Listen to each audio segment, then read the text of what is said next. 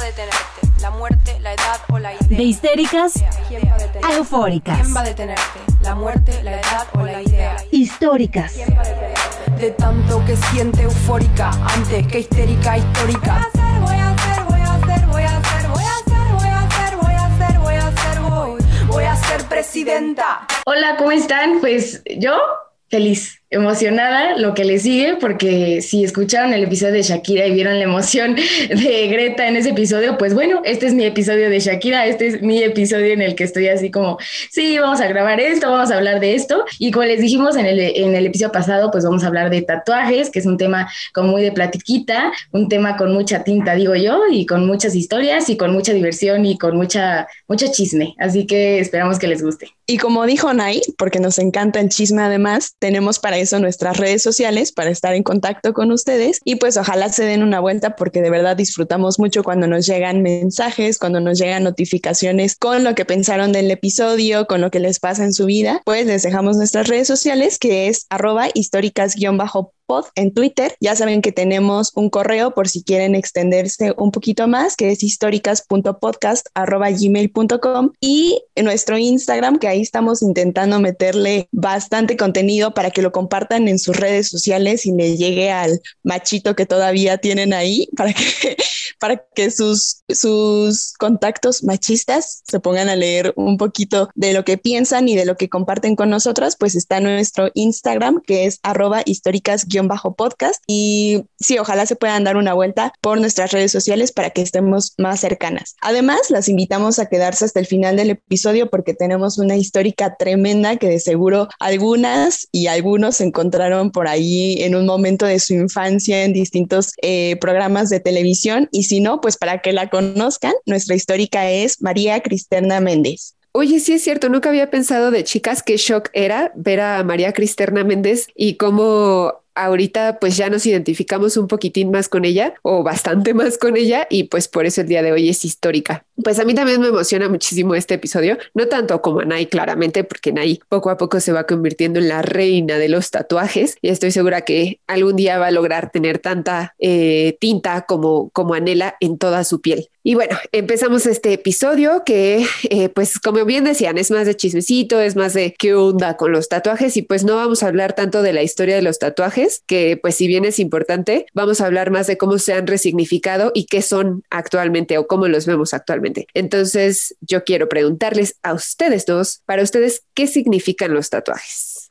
Pues igual siento que eso de que es una expresión y así es como que una frase, no quiere decir choteada, pero sí, o sea, como muy recurrida y, y, sí, y sí lo creo y sí lo pienso, pero más allá de que sea como una expresión y todo eso, yo siento que también vamos a hablar de eso más adelante, que sí es una forma en la que puedes resignificar la relación con tu cuerpo, o sea, y yo lo he hecho y quiero hablar de eso un poquito más adelante y por eso no me quiero detener tanto ahí, pero sí pienso que es una forma en la que tú puedes sentirte más cómoda con el cuerpo que habitas y, y nada, o sea, por eso para mí es como tan significativo. Yo lo relaciono como a, hace rato estaba pensando como cuando tienes un cuaderno en la primaria y lo ves y dices, ah, pues es un cuaderno, pero te emociona un buen adornarlo, ¿no? Te emociona un buen ponerle estampitas o, forrarlo como te gusta o así, y te gusta más, ¿no? Y lo ves como con más gusto, y yo así lo relaciono con, con, con mi cuerpo, y de hecho yo digo que son estampitas en mi piel, porque así lo veo, como que, ah, sí, mi brazo está padre, pero me, me identifico más con él cuando poco a poco lo voy llenando, así que esa es como la comparación que hago, y por eso para mí es como tan significativo, porque desde que tengo tatuajes siento mi cuerpo más mío y creo que eso es lo importante, ¿no? Como sentirte a gusto con el cuerpo que habitas y no solo decir como que, ah, pues ya este es el cuerpo que tengo y no puedo hacer nada como por sentirme mejor. Creo que siempre hay formas y como que siento que a veces nos clavamos mucho en la parte estética como del peso, del cabello, de, pero hay otras formas que no se hablan tanto, pero que sí ayudan a que, a que tú y tu cuerpo tengan una mejor relación. Yo no sé si pueda darle como un significado todavía así tan no sé, tan pensado, tengo muy poco con, con ellos, pero siempre fue como una forma de, o sea, no sé si la palabra que voy a ocupar es correcta, pero siempre lo vi como una forma de decorar tu cuerpo, o sea, como que nos permiten ponernos 20 mil cosas y ya hablaremos un poquito más adelante de esto, que se asocian con la feminidad, ¿no? De que aretes, collares, el mismo maquillaje, pero esas cosas que se despegan un poco de la feminidad no eran tan permitidas y yo siempre lo vi como una forma de decorar partes de, tu cuerpo que te gustaría ver diferentes y que a lo mejor eh, en ellas como que estás rescatando símbolos que te fueron importantes en algún momento o no. Y mm, y que quieres ver, o sea, como constantemente, ¿no? Y que también es como una forma de ver diferente tu cuerpo y de hacerlo más tuyo, como decía Nay, o sea, te estás tatuando lo que, lo que es importante para ti o lo que significa algo para ti, entonces como que tu cuerpo no solamente está hablando por sí mismo, ¿no? Sino también ya con todas estas intervenciones está quizá formando un poquito más tu personalidad y, dando a entender como un poco más lo que tú eres a través de, de las figuras que tienes tatuadas. Entonces, para mí es como un poquito es una forma de, llevar tu expresión y tu personalidad a, a quizá lados que de repente no eran tan permitidos y que hablan por sí mismos. Ahorita algo que, que, dijo Dani me llamó mucho la atención porque cuando estaba hablando de que es una forma de mostrar tu personalidad, pensé, ¿yo qué me tatuaría si mostrara mi personalidad? ¿No? O sea, si mis tatuajes mostraran mi personalidad. Y no sé si mis tatuajes muestran mi personalidad. Tal vez el primero que me hice sí, pero los otros dos no estoy muy segura, pero se me hizo chistoso que no lo hacen. O sea, no era algo que pensé el día que me, que me hice esos tatuajes, bueno, los días que me hice esos, tatuajes. Eh, pues sí, creo que sí es parte de resignificar tu cuerpo, pero para mí iniciaron como una forma de recordatorio, de recordatorio de las historias que vivo, de los lugares que piso, eh, de las personas que han sido parte de mi vida. Y creo que sí, los tres tatuajes que tengo están ligados a, personas en específico y no tiene que ver con ponerme el nombre de, de una expareja sino más bien de tener recordatorio de algo de esa persona, pero además tienen recordatorios de momentos míos en la vida. Pero también creo que, o hace poco comprendí que son una forma de recordarle al mundo, sobre todo para nosotras mujeres, son una forma de recordarle al mundo y a nosotras mismas que nuestros cuerpos nos pertenecen y que las decisiones que se toman en nuestros cuerpos son nuestras y que no debería haber alguien más tomando decisiones sobre nuestros cuerpos. Entonces, sí, creo que el ver un tatuaje y, el exponer un tatuaje al mundo es decir, este cuerpo es mío y yo decidí hacerme este tatuaje, sea bonito, sea feo, sea como sea, yo lo decidí porque es mi cuerpo. Y bueno, creo que la plática nos va a llevar a una de las preguntas como más eh, recurrentes cuando tienes tatuajes y todo el mundo llega y te pregunta, ah, yo veo uno, yo veo dos, pero ¿cuántos tienes? y a mí siempre me hacen esta pregunta, es como la pregunta número uno que me hace todo el mundo. Y yo al día de hoy tengo 23 tatuajes. Es que no, es, una, es, una, pregunta obligada cuando alguien te conoce. O sea, si es como, ¿qué? Es, como, yo veo uno, pero no creo que solo sea uno, porque ahí se asoma otro y entonces asumen que, bueno, que eso también vamos a hablar más adelante, pero asumen que es muy difícil que una, una persona tenga solo uno. Entonces, por eso como que creo que viene la, la pregunta. Y yo al día de hoy tengo 23, no sé si sean muchos, no sé si sean pocos. A veces siento que es mucho el número, pero a veces también siento que son muy pocos porque digo, no he avanzado nada. O sea, estoy como estoy igual, ¿no? Entonces, son 23, ya hablaremos si tienen significado o no, pero todos me encantan. Eso sí puedo decir que todos, los 23, me encantan. De diferente forma, pero todos me gustan. Yo tengo 21 menos que Nay, una cifra bien bajita. Yo nada más tengo dos. Y sí, porque apenas el primero me lo hice hace muy poco, pero sí, son dos chiquitos y con significado importante, creo. Yo estoy casi igual que Dani, tengo uno más que Dani, tengo tres y los tres me los hice también igual que Dani, casi seguidos en poco tiempo, creo que fue un lapso de 18 meses, ni siquiera dos años en los que me entró así un, ah, vamos a tatuarnos y entonces me tatué. De hecho, pues dos de ellos no los pensé muy bien, solo sucedieron y ya. Y y bueno, yo creo que voy a acabar con más, que no van a ser tres, no lo sé, que me va a volver a dar un lapso de, ah, vamos a tatuarnos y quién sabe cuántos se van a hacer en ese momento. Pero quiero pensar eso porque para mí es un, pues voy a seguir viviendo, voy a seguir teniendo experiencias. Creo que eso es como de las formas más chidas de mirar tus tatuajes, o sea, como que justo que vas a seguir viviendo y van a seguir cosas que te van a seguir marcando y que quizá esas, o sea, eso que te marca quieres tenerlo en tu piel, pero creo que todavía eh, de repente está el tabú, por ejemplo, si alguien escucha a Nay decir que tiene 23 tatuajes, va a ser como, ¡Ah! no, hija, ¿por qué tienes tantos? Ya no te van a querer en ningún trabajo. Y eso es como un tabú muy marcado de una generación, ¿no? No, no tatuarse porque eso significa significaba cerrarse las puertas de varios lugares o eh, crear como justo un prejuicio de tu persona, asociarlo como a una personalidad en específico pero creo que eso ha ido cambiando poco a poco, no sé si aceleradamente o, de una forma más lenta, pero definitivamente ya es una generación que no tiene tanto el tabú tan arraigado como lo tenían nuestros papás y nuestras mamás, ¿no? ¿Ustedes con la experiencia de sus tatuajes creen que ha como cambiado el tatú, o sea, de acuerdo a lo que han vivido? Sí, yo sí, es que, o sea, siento que obviamente a, algunos años atrás, pues sí, obviamente ha cambiado muchísimo. Es más común ver a gente con tatuajes en la calle, pero sí, definitivamente siento que de alguna forma siguen llamando la atención y con esto no me refiero a que necesariamente de forma negativa, pero sí sigue siendo un elemento que a pesar de que mucha gente lo tiene, sigue siendo un elemento que llama muchísimo la atención. Eh, repito, como para bien o para mal, pero yo sí creo que, también vamos a hablar de eso más adelante, sí creo que de repente hay estas miradas o estos señalamientos que yo sí he sufrido varias veces de gente que es como, ¿por qué dejan esa niña? Bueno, es que cabe resaltar que también parece que tengo como 11 años, entonces mucha gente ha de pensar como, ¿por qué dejan a esa niña de secundaria tener el cuerpo todo tatuado, no? Como, ¿dónde están sus papás? Yo siento que en algún momento eso han pensado y también quiero pensar que por ahí va la señalización, pero sí, o sea, yo sí he sufrido como mucho eso, ¿no? Como que la gente se te quede viendo y, y para mí eso es como un tabú porque yo quisiera pensar que en algún punto la gente va a decir como que, ah, o sea, como que no va a ser un elemento ni que cause mucha impresión, ni que sea algo de lo que se hable, ¿no? Como que sea como ya más normal, pero todavía no llegamos a ese punto.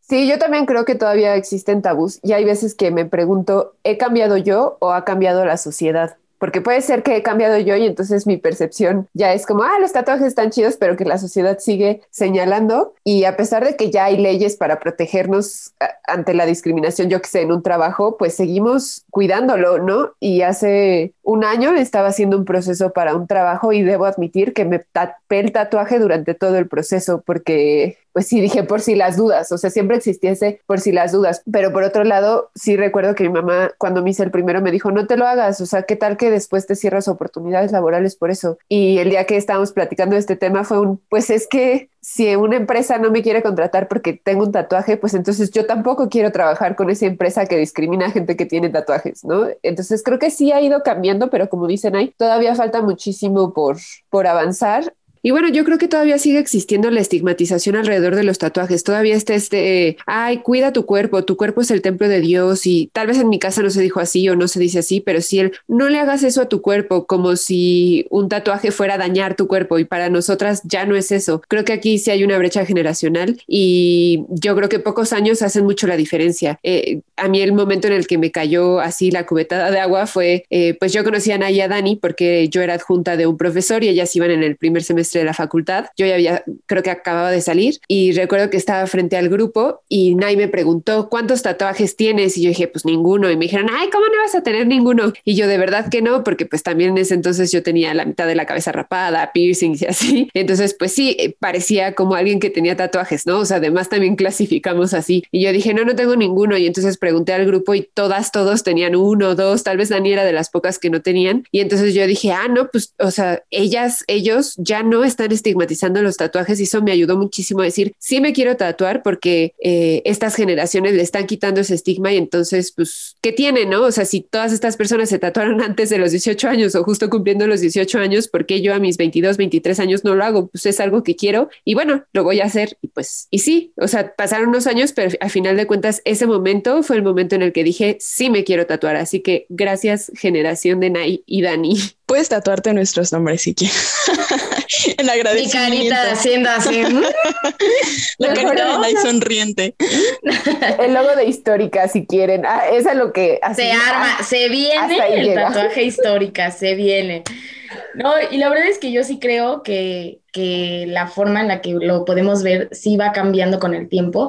Y, o sea, les digo, yo ya tengo como esta visión, tal vez nunca lo vi así, tal vez para mí sí al principio era como de, ay, wow, se ven increíbles, no puedo creer, porque yo les contaba que como esos acercamientos los tuve desde la primaria, de que yo antes de irme a la primaria recuerdo perfectamente bien que veía el programa Miami Inc., que era pues de puros tatuajes, y veía todos estos referentes, este, mi amor por Kat Bondi desde siempre y yo decía, wow, qué cool ser mujer, qué cool estar rodeado de hombres, qué cool que al menos ahí en ese programa no se veía como una distinción entre que ella era mujer en este mundo como muy rudo, ¿no? Y muy así eh, que yo veía en ese entonces y decía, wow, qué cool, o sea, te puedes hacer lo que tú quieras y o sea, no pensaba en el dolor, pensaba en, puedes hacerte lo que tú quieras en tu piel, ¿no? Qué maravilloso. Y, y a lo mejor al inicio, cuando me hice el primero que fue a los 18, sí lo piensas como de esa forma, ¿no? Como de, ah, me voy a hacer algo. Pero después me di cuenta que sí había, o sea, más allá del significado del tatuaje por sí solo, sí había un significado en, en hacértelo, pues, ¿no? Y, y, y cuando dices,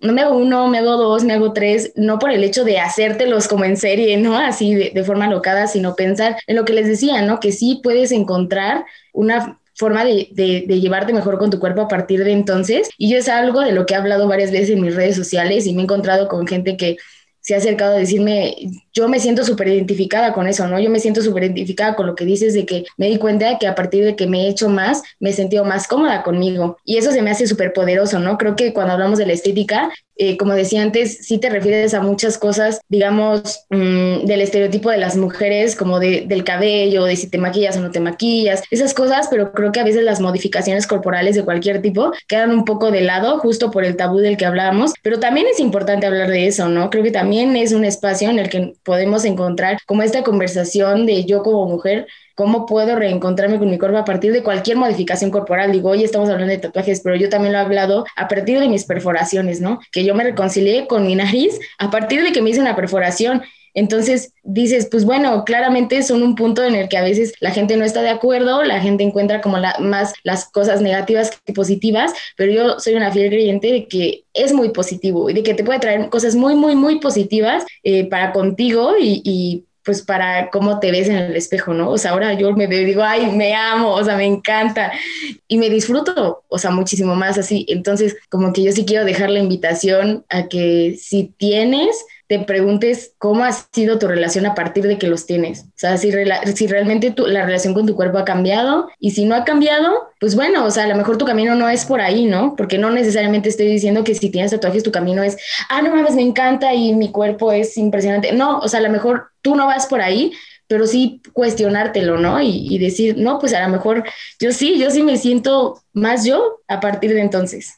Y que un día yo, por ejemplo, leí una frase que no sé si la estoy citando como tal cual, pero iba más o menos de que tu cuerpo es como el territorio sobre el que puedes tener mayor decisión y de repente que a las mujeres ese territorio y esas decisiones no son muy negadas y empieza mucha gente a tomar decisiones eh, sobre nuestro cuerpo desde que somos muy chiquitas, ¿no? Lo decíamos cuando estábamos armando la escaleta, que por ejemplo está mal visto que te hagas un tatuaje porque no, ¿cómo vas a modificar tu cuerpo así? Pero a la mayoría sí nos perforaron desde que teníamos días de nacidas y entonces esas decisiones sobre nuestro nuestro cuerpo sí son válidas porque son decisiones que se aproximan a una feminidad como muy eh, estereotipada y muy idealizada de la sociedad, ¿no? Y lo que decían ahí, como aprender a resignificar tu cuerpo a partir de lo que tú eh, decidas, pues es esa libertad de decidir sobre lo que es tuyo y no le pertenece a nadie más tu cuerpo, ¿no? Y ya vendrá con diferentes expresiones que tú quieras tener, o sea, puede ser el ejercicio, ahorita estamos hablando de tatuajes, pueden ser perforaciones, pueden ser operaciones, pueden ser lo que tú decidas hacer sobre tu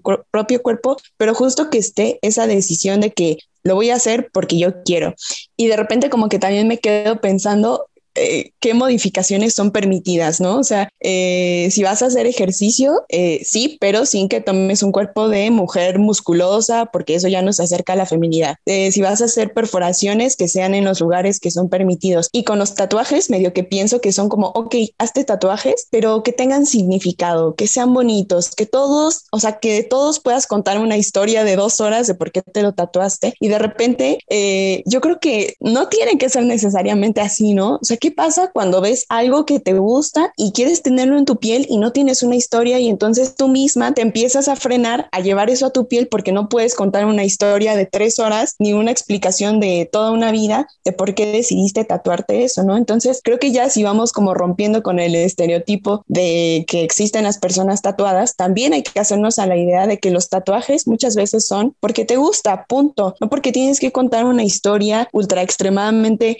significativa y que puede haber tatuajes que no tienen justo ese fondo y aún así son tatuajes que tú disfrutas, son eh, símbolos que tú gustas de tener eh, en tu piel y no tienes que darle una explicación a medio mundo de por qué te lo hiciste para que ese símbolo sea válido. Y por ejemplo, yo hasta ahorita pues tengo dos y son poquitos y creo que al inicio como que justamente no, no quiero generalizar, pero sí creo que la mayoría empiezan como con tatuajes porque algo significa, ¿no? Eh, hasta ahorita los dos míos son así, o sea, los hice porque algo significa, pero de repente como que no. Entonces también está como chida la pregunta y, y ya saben que nuestra, nuestra sensei de este episodio es Nai, porque yo puedo hablar de dos tatuajes, pero no de 23, ¿no? Entonces, bueno, sí, para mí dos tienen significado, pero no sé si al llegar como a una cifra de 23 puedas decir, ay, tengo 23 historias que contar. Pues sí, o sea, justo como dice Dani, los míos como los primeros tres, sí era como algo muy personal, algo que significaba muchísimo para mí, de que mi familia,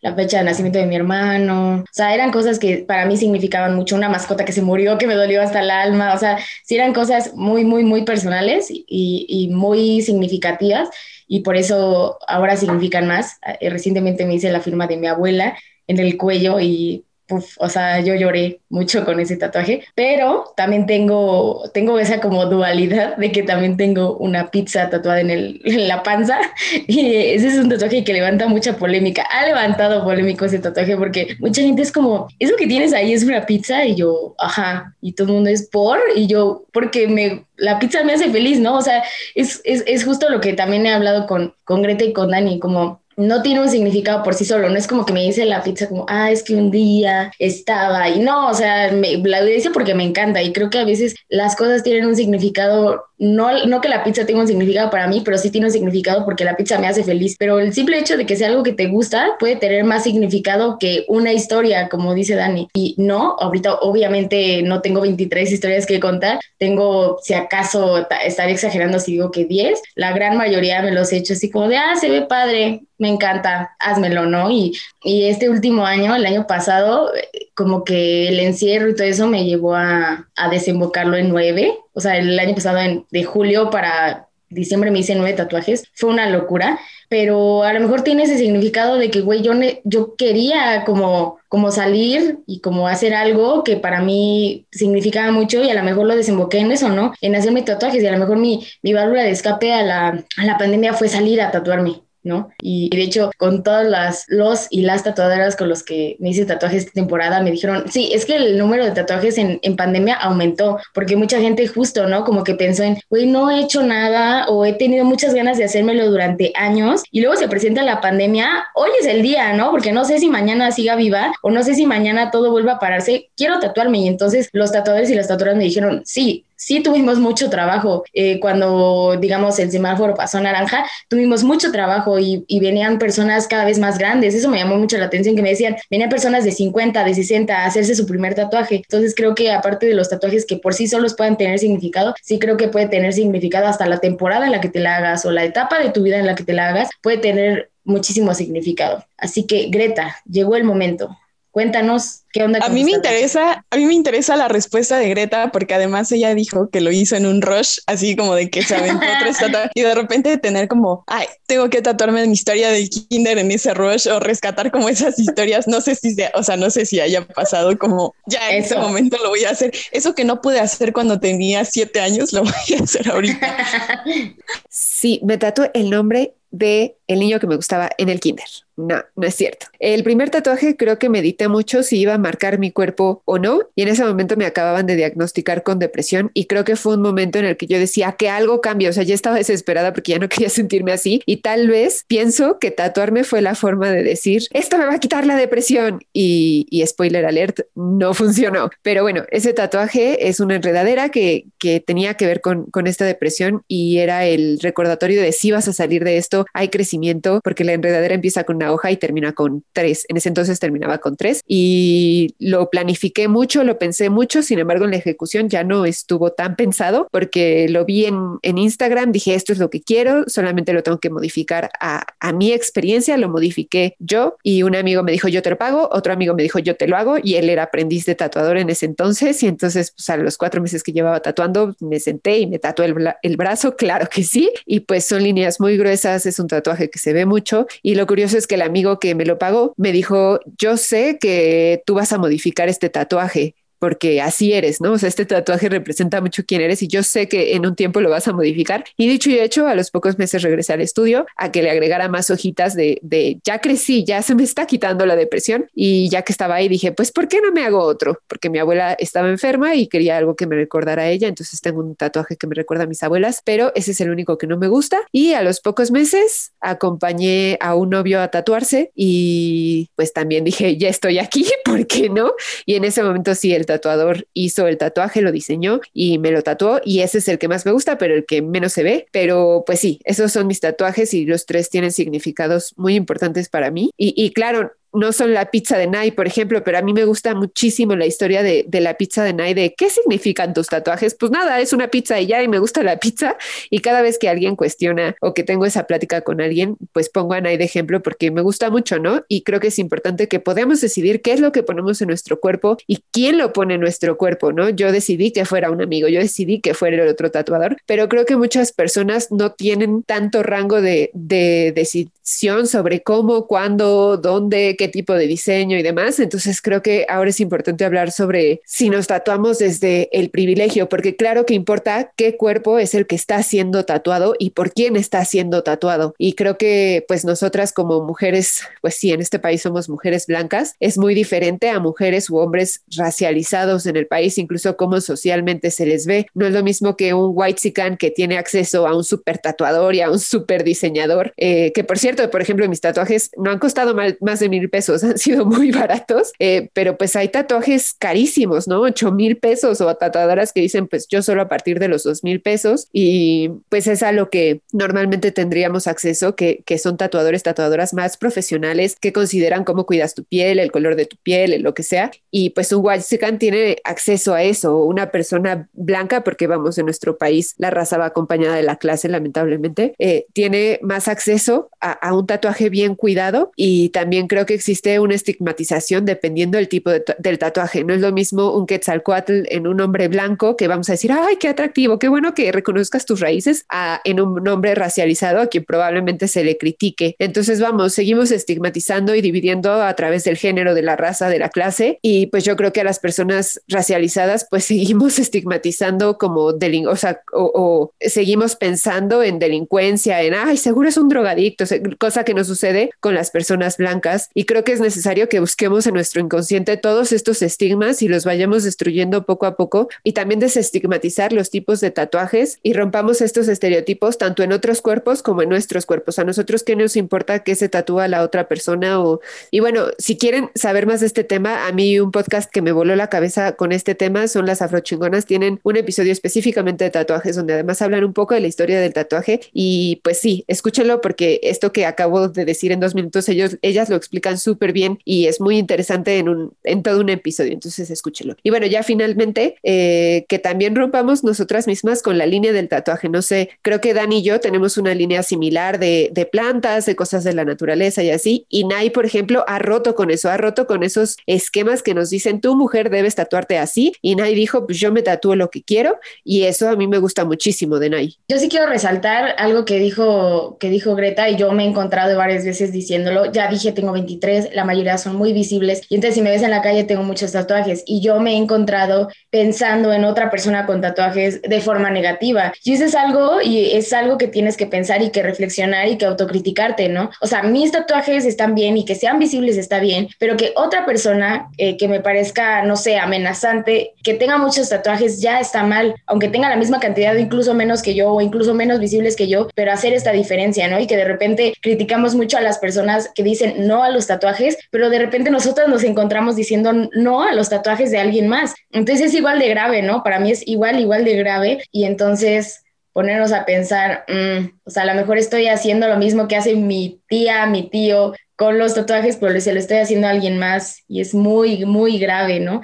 Y otra de las cosas que también tocó Greta es esto, ¿no? Lo de los tatuajes no son femeninos o son femeninos a partir de que sean estos tatuajes de línea súper delgada que casi casi te tienes que acercar para que se vea, ¿no? Que a veces no son tan visibles o que son en lugares del cuerpo muy estratégicos, que son chiquitos. Y a mí esto se me dijo mucho, ¿no? Tú eres una persona chiquita, entonces tus tatuajes tienen que ser chiquitos para que sean estéticos. Y yo dije, no, yo quiero completamente lo opuesto porque yo no me identifico con los tatuajes de líneas delgadas. No me gustan, no, no me no me llaman la atención, no me producen así como que diga, ay, súper, quiero un tatuaje que apenas se vea. No, a mí me gusta que se vean, que sean muy, muy, muy gruesos, me gusta que sean muy rellenos, como muy toscos. Y son los tipos de tatuajes con los que yo me identifico y con los que yo he llenado mi piel y a lo mejor sí ha habido veces que la gente me dice es que es mucho, ¿no? Es mucho porque tu bracito es muy delgado y luego le metes como líneas, pero es que a mí así me gusta, entonces creo que también a las mujeres nos clasifican como tiene tatuajes femeninos y tatuajes no tan femeninos, porque lo femenino se entiende como algo muy discreto, muy de líneas delgadas, muy de flores, muy de corazones, y yo sí retaría a los hombres y también a las mujeres a que también se pregunten, ¿no? Esto, de si tus tatuajes son delgados porque te gustan, está increíble, pero si también te lo has hecho a partir de que alguien te dijo que eso es lo que debías de hacer, pues también hacer el ejercicio de tal vez hacerte otra cosa o probar, ¿no? O sea, como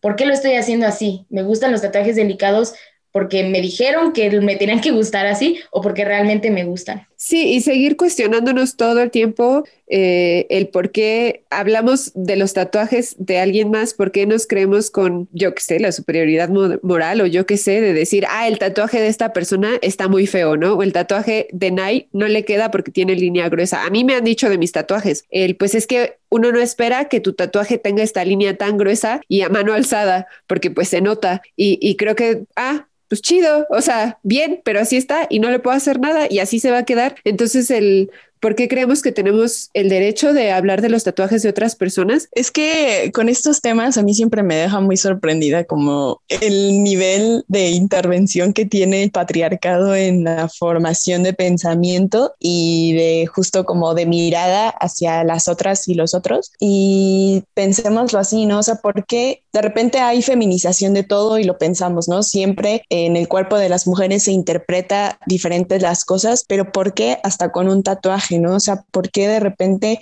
eso que es como puede ser hasta lo más banal que hagas con tu cuerpo, eh, tiene intervención como justo el patriarcado y dice, no, eso es de mujeres y esto es de hombres, siempre como esta línea de género eh, y de estereotipos que marcan qué es de cada quien y qué puedes hacer con tu cuerpo, porque si no te está saliendo como de la línea de lo femenino, te está saliendo de la línea de lo masculino. Cuando estamos hablando de tatuajes, o sea, demos ya vuelta a la siguiente página, ¿no? De repente creo que yo es también con un tema con el que no, no he sentido tanto problema con mis tatuajes porque eh, son plantas, ¿no? Yo igual decidí como empezar a tatuarme en plantas. Nunca, nunca lo pensé así como de que, ay, porque es eh, eh, lo más femenino que puedo hacer y a lo mejor son los tatuajes que mis papás me van a aceptar. no, lo hice por, por igual por historias personales, pero creo que sí es diferente. O sea, cuando platicábamos con Ai, como la interpretación que le pueden dar a mis tatuajes, incluso mi primer tatuaje, ¿no? Que no se me cuestionó por qué me lo había hecho, al contrario, como que todo el mundo fue de que, ay, qué bonito, qué hermoso. Y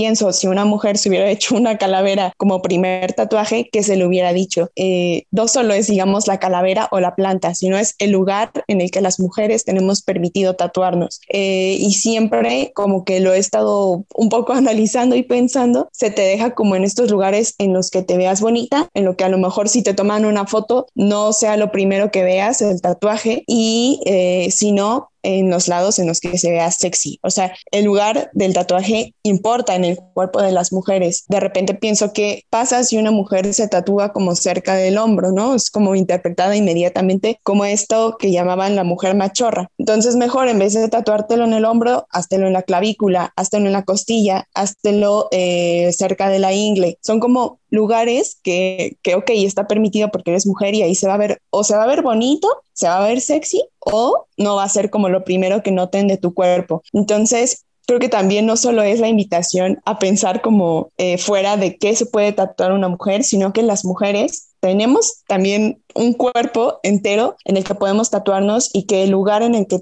nos tatuemos no va a decir específicamente lo que somos o cómo queremos ser interpretadas. Oye, pero además qué interesante que si te tatúas, esto que dices, de si te tatúas tiene que ser en un lugar en la clavícula, en la ingle, en abajo del pecho, por ejemplo, o, o en medio del pecho, en lugares que hasta cierto punto están sensualizados, o sea, o están sexualizados, tal vez es más la palabra. Y entonces es un, si te vas a tatuar, está bien, pero tatúete para la mirada ajena. O sea, tu mujer si te vas a tatuar está bien, pero también para el placer del otro, para que el hombre que lo vea se sienta atraído hacia ti y no haga, haya este repele hacia ti, al contrario, ¿no? Y esto lleva a que las mujeres que están tatuadas muchas veces sean sexualizadas y si vemos si buscamos mujer tatuada, no va a salir una mujer, o sea, en Google no va a salir una mujer así súper, como dice Dani, como dentro de la masculinización, o sea, presumiendo así sus tatuajes con orgullo y así, no sale una mujer posando súper sensual con toda la piel tatuada. Y, y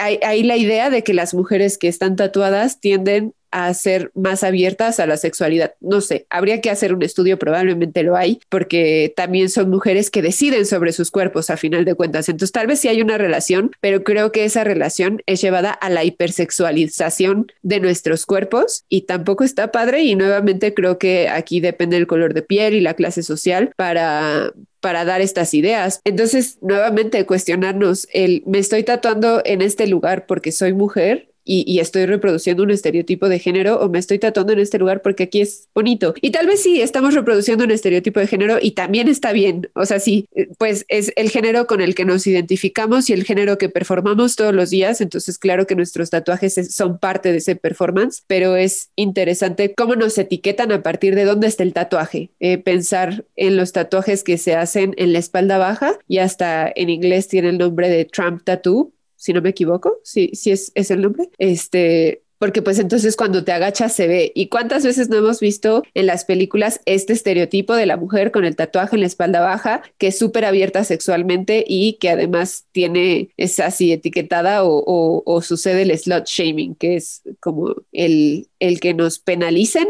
por disfrutar nuestra sexualidad y entonces también por disfrutar tu cuerpo y marcarlo como tú quieras. Y déjenme decirles que yo también ya veo mis tatuajes a partir del dolor. Cada día soy más valiente. Es bien chistoso porque justo este tatuaje que dicen del hombro, o sea, de la parte del brazo del hombro, es la que menos duele. O sea, si tú, persona que me estás escuchando, quieres hacerte un tatuaje y tienes miedo del dolor, háztelo ahí porque no duele absolutamente nada. Porque eso también creo que es importante, ¿no? De repente es como que lo que te, le detiene a muchas personas a hacerse tatuajes como, ah, me va a doler, ah, y sí duele, pero pues X, ¿no? No es... Eh, tanto problema. Y eh, otra cosa que quiero rescatar que para mí sí fue un problema, y sí digo problema recurrente, fue escuchar a una persona diciéndome, no te hagas tatuajes en las piernas, no te hagas tatuajes ahí. Para empezar, esta persona no quería que me hiciera tatuajes porque su familia no le gustaba, entonces yo automáticamente iba a ser rechazada por su familia. Si ya de por sí era rechazada, ahora iba a ser más rechazada porque tenía tatuajes, porque a su familia no le gustaban los tatuajes. Entonces yo me hice el primero, me hice el segundo y me los tenía que tapar todo el tiempo. Siempre que iba con él a algún lugar, me los tenía que cubrir. Y entonces para mí fue como que al principio no poderme liberar y no poderme hacer lo que yo quería realmente hacerme porque decía estoy con él. Y entonces si me sigo haciendo, o sea, ¿cómo le voy a hacer, no? Como tendría siempre que usar manga larga, tendría que siempre usar algo que me cubriera la espalda, porque si no, entonces me vería. Entonces empecé a hacer todo a partir de qué tan fácil va a ser cubrírmelos por estar con él. Y lo más fuerte y lo más duro fue darme cuenta que cuando él me dijo no te tatúes las piernas, o sea, no como sugerencia, no como comentario, como orden de no te tatúes las piernas porque a mí me gustan tus piernas así. Y yo decir, ok, ¿no? Eh, digo, estas dinámicas que hay en relaciones violentas, decir, ok, entonces no lo hago. Eh, no lo hice por mucho tiempo, por muchos años, literalmente no lo hice hasta que me descubrí como tatuándome las piernas y fue lo primero que pensé fue un, y lo voy a decir así, vete a la chingada, güey, que me dijiste que no me podía tatuar las piernas, me las estoy tatuando y me las vas a tatuar, cabrón, ¿por qué? Porque no lo hice en el momento en el que tú me dijiste que no lo podía hacer. Entonces, creo que muchas veces este tipo de prohibiciones no, o sea, de la gente que está a nuestro alrededor, no nos deja habitar el cuerpo que tenemos de la forma que nos gustaría por estas prohibiciones de sí, hazlo, pero no te lo hagas ahí o simplemente no te lo hagas. Entonces, eh, también darnos cuenta de que muchas veces nos estamos limitando por las personas que nos rodean y eso también me parece muy, muy grave. Sí, creo que siempre está como también ese miedo de eh, las mamás y los papás eh, de que terminemos hipertatuados y, o tatuadas. Y yo, yo lo he platicado así con ellas directamente, ¿no? O sea, eh, tú me diste este cuerpo, entonces dame también la libertad un poco de decidir sobre él si tú ya lo hiciste en un momento de mi vida. O sea, claro que nuestros papás tienen una responsabilidad con nosotras, con nosotros, y a lo mejor no te van a dejar tatuarte a los 13 años porque esperan que sea una decisión que tomes un poco más madura pero que una vez que la tomes más grande, ya no sientas como este señalamiento a las decisiones que estás tomando y que son decisiones de las que tú te vas a hacer enteramente responsable, ¿no? Si no te gusta cómo queda el tatuaje, bueno, entonces asumo esa responsabilidad de que me hice algo que al final de cuentas no, no me gustó, pero creo que algo que quiero reforzar en este episodio y que siempre va a ser como una invitación para todas y todos los que nos escuchan es que dejemos de opinar sobre el cuerpo de otras personas. Ya hablamos un poco de eso en el episodio de Body Positive y creo que quedó bastante claro como lo que puede causar eh, expresar una opinión que no fue pedida y creo que es también algo que pasa con los tatuajes, ¿no? Que de repente si un tatuaje es muy importante para ti porque personalmente significa algo muy, muy, muy pesado para ti y llega alguien que no le gusta, que no se asemeja a, sus gustos y opina sobre él, puede herir no solamente ese tatuaje que tú estás teniendo, sino la historia que hay detrás de ella y puede vulnerarte, digamos, eh, a esos niveles, ¿no? Y de repente creo que son cosas que no pensamos mucho cuando expresamos la opinión eh, hacia un tatuaje o hacia alguna intervención corporal, que puede o no tener historia, pero que si la tiene y tú expresas una opinión negativa, puedes lastimar la historia de, de esa persona. Entonces, bueno, siempre la invitación más que nada a escuchar antes de opinar.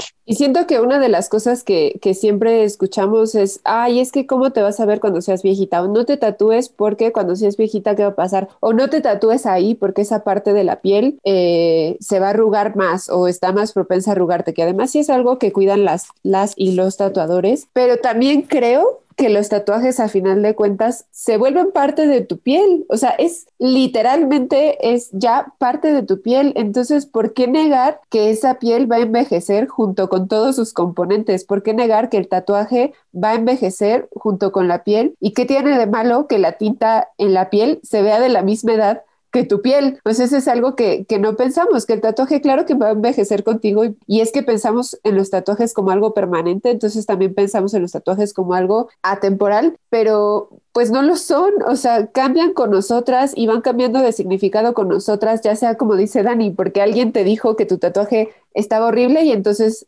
ya cambió el significado de tu tatuaje y tu interacción con ese tatuaje, o porque ya lo modificaste, o porque hubo otra experiencia en tu vida que atraviesa por este tatuaje, eh, tal vez porque tienes una cicatriz en ese tatuaje. Entonces, pues la parte de, pues es que vas a envejecer y ese tatuaje se va a hacer feo, pues no necesariamente, porque significa para ti algo más y pensar que se va a hacer feo es nuevamente pensar que te estás tatuando para la mirada de la otra persona y no para tu concepción de tu propio cuerpo y la significación que tienes tú misma de tu cuerpo.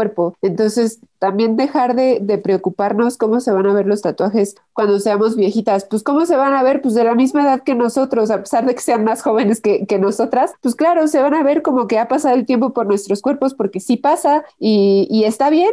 Y ya para ir cerrando, creo que eh, nos gustaría dirigirnos a aquellas personas, digo, a lo mejor las personas que ya tienen tatuajes entienden muchos de estos puntos, pero pues también siempre hay alguien que dice, yo quiero hacerme mi primer tatuaje, ¿no? Y, y no sé por dónde darle o no sé por dónde empezar. Este, yo a esa persona le diría que, que justo que no haga caso como a los comentarios de los demás, porque los tatuajes no los van a tener los demás, los vas a tener tú para siempre, entonces te tienes que hacer caso a ti y que se lo cuiden mucho, que se cuiden mucho ustedes, que, que cuiden mucho el cuerpo que habitan, que lo, que lo resignifiquen y que pues nada, ¿no? Que hagamos de nuestro cuerpo lo que nosotras queramos y si es tu deseo hacerte tu primer tatuaje, que te informes, que si busques, ¿no? Mucha gente dice, ah, es que piénsalo muy bien. Y pues sí, igual sí piénsalo, pero creo que también es como mucho este tema de no, es que piénsalo y medítalo y pues, pues a lo mejor no, ¿no? A lo mejor va a ser un impulso del momento, así como nos contaba Greta que dijo, no venía a hacer un tatuaje, pero pues de cualquier forma me lo hice y tiene el mismo significado y la misma importancia que alguien que lo piensa durante dos años. Entonces, no me gustaría que ninguna de las personas que nos escucha diga, no manches, yo tengo 30, 40, 50 años y siempre quiero hacérmelo y nunca me lo he hecho porque alguien más me dijo que no me lo hiciera. Otra de las recomendaciones que yo siempre hago es no hagan menos el trabajo de las y los aprendices. Yo tengo muchos muchos, muchos tatuajes de aprendices y si nosotras no les damos la oportunidad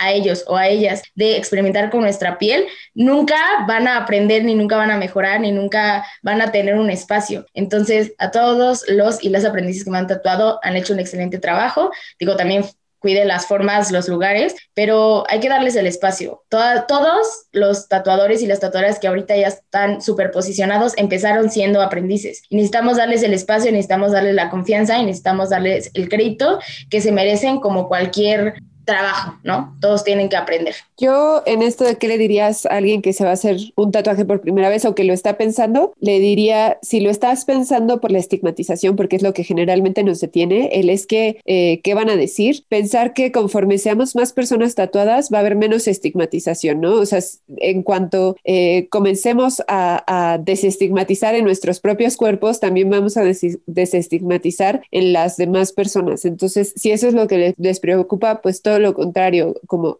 ayuden a que no estigmaticen a quien ya tiene tatuajes si es algo que les gusta, pues. Y por otro lado, eh, que vayan con un tatuador o tatuadora de confianza. Yo entiendo que hay momentos de, ay, pues ya, que me tatúe esta persona, ¿qué importa? Pero a mí sí me hubiera gustado pensar un poco más o diseñar un poco más mi primer tatuaje y que fuera... Eh, más cuidado, porque entonces ahorita no tendría ganas de intervenirlo, por ejemplo, aunque bueno, pues ahí hay toda una historia, ya hay una historia en, en esa piel que puedo contar, pero eso, que no lo hagan por la anécdota, yo creo, que, que, lo piensen un poquito más y lo cuiden un poquito más, pero es sugerencia, no es un deber ser, ¿no? También si quieren alocarse y tener mil anécdotas, pues también está padre. Yo también creo que rescataría un poco uh, lo, que, lo que dijo Greta de si vas a decidir tatuarte, o sea, hazlo libre de estigmatizaciones y de opiniones de otras personas, hazlo porque tú lo deseas y también como que amplía un poco tu mirada de que no necesariamente tienes que tatuarte algo que tenga una historia gigantesca, ¿no? Si te gusta una forma, si te gusta una figura y no necesariamente tienes una historia de eso, hazlo, o sea, va a estar en tu piel y, y, habla por ti, o sea, tatuarte algo que te gusta es creo que algo muy, muy, muy válido y, y al mismo tiempo, aunque no tenga una historia, es muy significativo. Pero creo que algo que yo también eh, rescataría mucho y también como pondría en letras grandes es ten cuidado de con quién te tatúas. Sabemos que las mujeres no estamos exentas de vivir eh, malas experiencias. Eh, sí sería como algo a, la que, a lo que las invitaría. Investiga quién es la persona que te va a tatuar. No por un tatuaje te arriesgues tampoco eh, tu integridad, tu salud emocional, tu salud física, etcétera. Ya sabemos que no estamos exentas de esto y es muy triste, pero pues creo que siempre hay que estar alerta y evitar situaciones desagradables y sobre todo si, si el tatuador eh, es una persona abusiva se va a dar cuenta que es tu primer tatuaje y bueno, pueden pasar situaciones que ya hemos leído. Entonces, nada, invitarlas a que se cuiden, no solo que cuiden el tatuaje, sino que primero se cuiden a ustedes. Y bueno, ya, sería como lo que yo les diría a las personas y a las mujeres sobre todo que se van a tatuar por primera vez.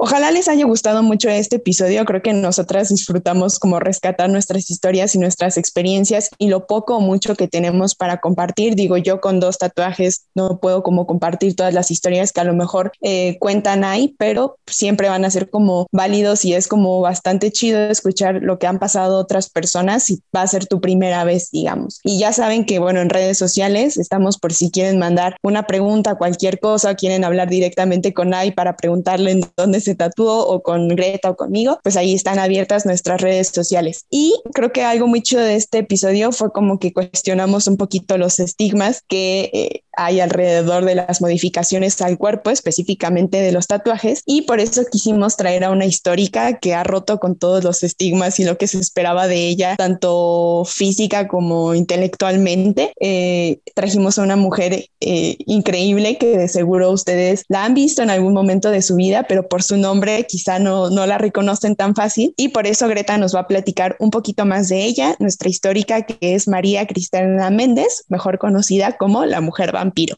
Bueno, pues vamos a hablar por fin de María José Cristerna Méndez. Ella es de Guadalajara, Jalisco, de hecho específicamente es de Zapopan. Y bueno, a ella la conocemos como la mujer vampiro. Y hace rato, como decía Dani, ¿no? Seguro se acuerdan de ella cuando, de cuando éramos chicas, chicos, eh, que creaba todo un shock, sobre todo porque por allá de 2011-2012 obtuvo muchísima atención porque fue la mujer con más modificaciones y tatuajes en el cuerpo y entonces obtuvo un récord Guinness. Ella es una mujer con muchísimas modificaciones como ya les dije, con tatuajes, piercings, expansiones, escarificaciones, prótesis, de todo. Y, pero todo esto tiene una razón de ser, ¿no? O sea, ella dice, cada uno ha sido pensado. Entonces me voy a regresar tantito.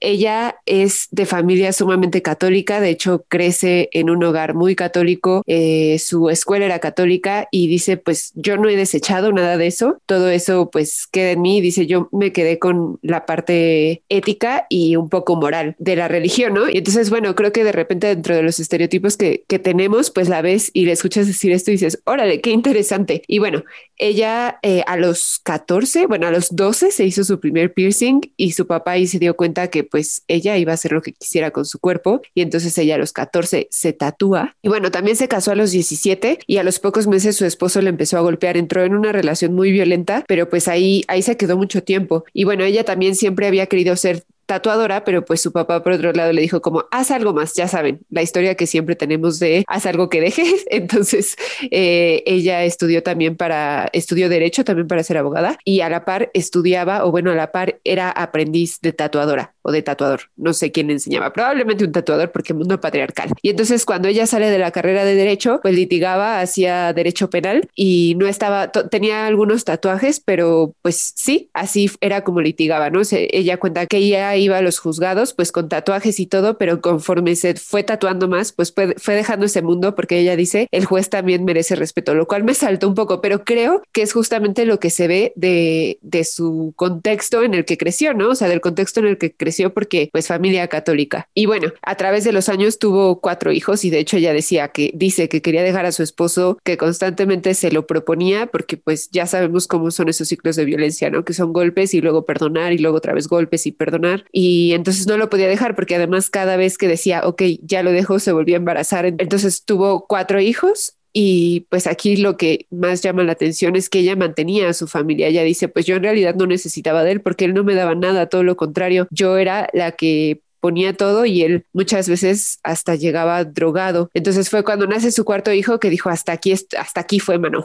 y fue porque su hijo necesitaba cirugía del corazón y su pareja nunca estuvo ahí y cuando salen del hospital, pues él llegó y la golpeó muy fuertemente, entonces fue que ella se separa. Y a partir de ahí como que se toma más en serio el tatuar su cuerpo, el modificar su cuerpo, empieza a reapropiarse de su cuerpo. Dice esto que fue golpeado, que fue violentado, pues no tenía por qué ser y entonces se apropia de su cuerpo a través de más tatuajes y a través de escarificaciones y a través de expansiones. Y dice cada una de ellas tiene una razón de ser y muchas de ellas están relacionadas con ser una guerrera, con ser una sobreviviente, hasta el cabello que tiene que es sumamente largo. Eh, también se modificó, por ejemplo, los colmillos y dice, bueno, eso sí fue un capricho porque siempre me han gustado los vampiros. Y es curioso que incluso fue un medio el que le puso el apodo de mujer vampiro. Y entonces ella dice, todo esto es una protesta contra la violencia doméstica que viven todas las mujeres en México y es una forma de demostrar que se puede salir de eso, que no merecemos eh, eh, ese trato y una forma de demostrar nuevamente que somos dueñas de nuestros cuerpos y que nadie tiene por qué decirnos esto. Y de hecho ella tenía una relación muy tranquila con su madre y su padre, ellos terminan aceptando cómo se veía ella y no se asustaban. Y una postura que me llamó mucho la, la atención y que dije, órale, es que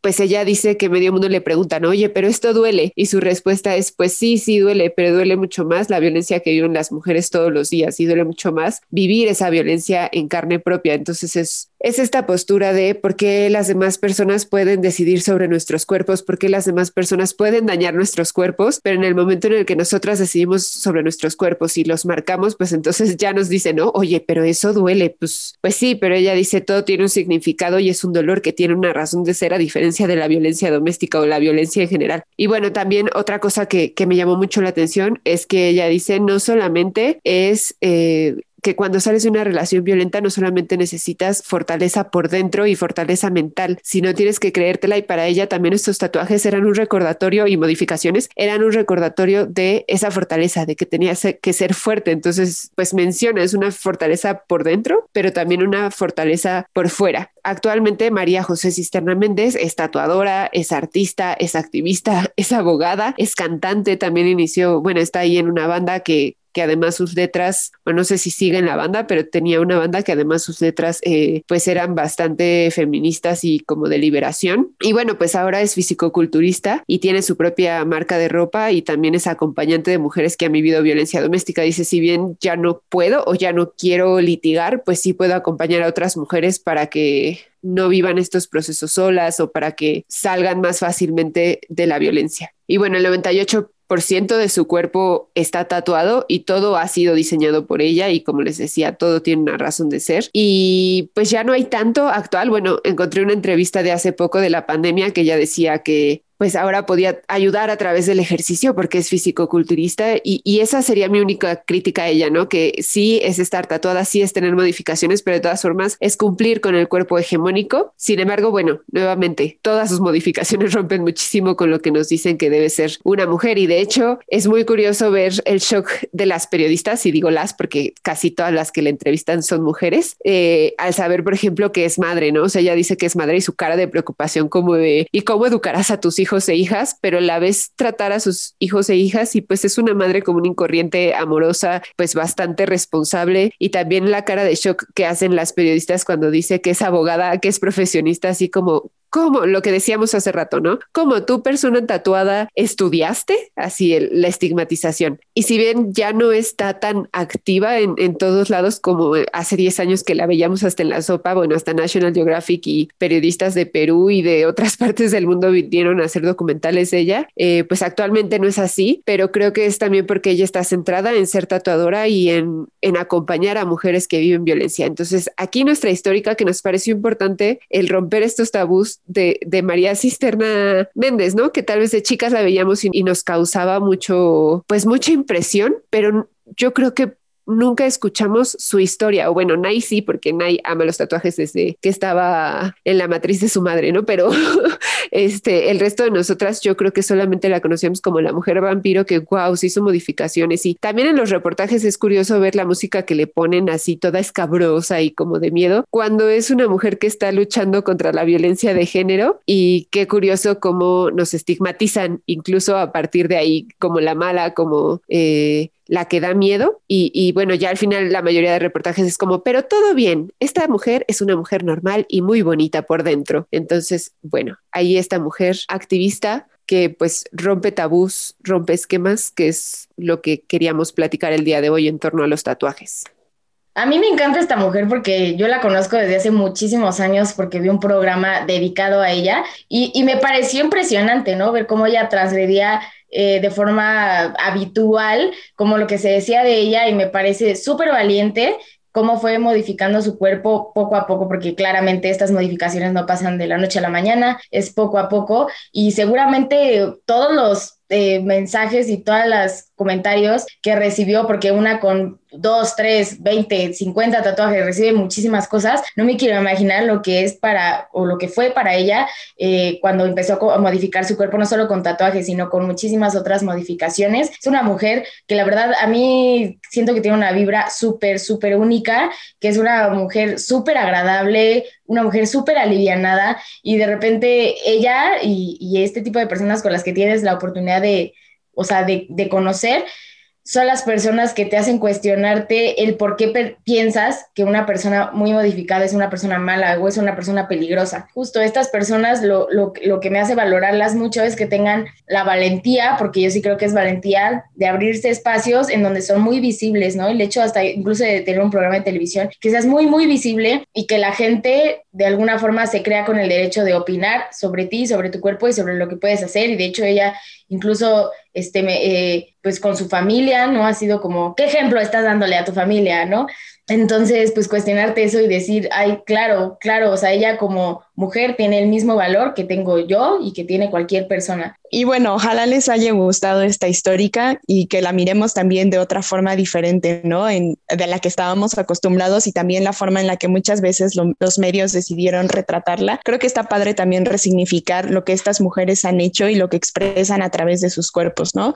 Y también las invitamos a que la próxima semana nos acompañen para hablar de otro tema picoso, de otro tema que nos cala, de otro tema que nos interesa hablar sobre todo, no solamente para contar nuestra experiencia, sino para que ya nos dimos cuenta que, que las experiencias sirven para prevenir, para aprender y para que juntas aprendamos en el camino. Eh, y bueno, nuestra próxima temática va a ser Folk Boys, así que si tienen una historia que les duela, que les cale, una historia que quieran contar con coraje, eh, también háganos llegar a nuestras redes sociales. Si quieren que toquemos un punto en específico de este tema, pues ya saben que nuestros mensajes están abiertos en nuestras redes sociales, que es nuestro Twitter, arroba históricas-pod, nuestro correo, que es históricas.podcast, arroba gmail.com y nuestro Instagram, que ahí está abierto para que nos hagan llegar sus mensajes, eh, que es arroba históricas-podcast ya saben que, que, ahí estamos atentas a todo lo que nos escriben. Y pues muchas gracias por acompañarnos otra semana con otro tema. Esperemos que les haya gustado y pues nos escuchamos la próxima semana.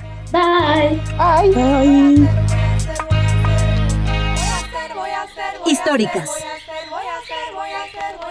Tu compañía sonora y sorora.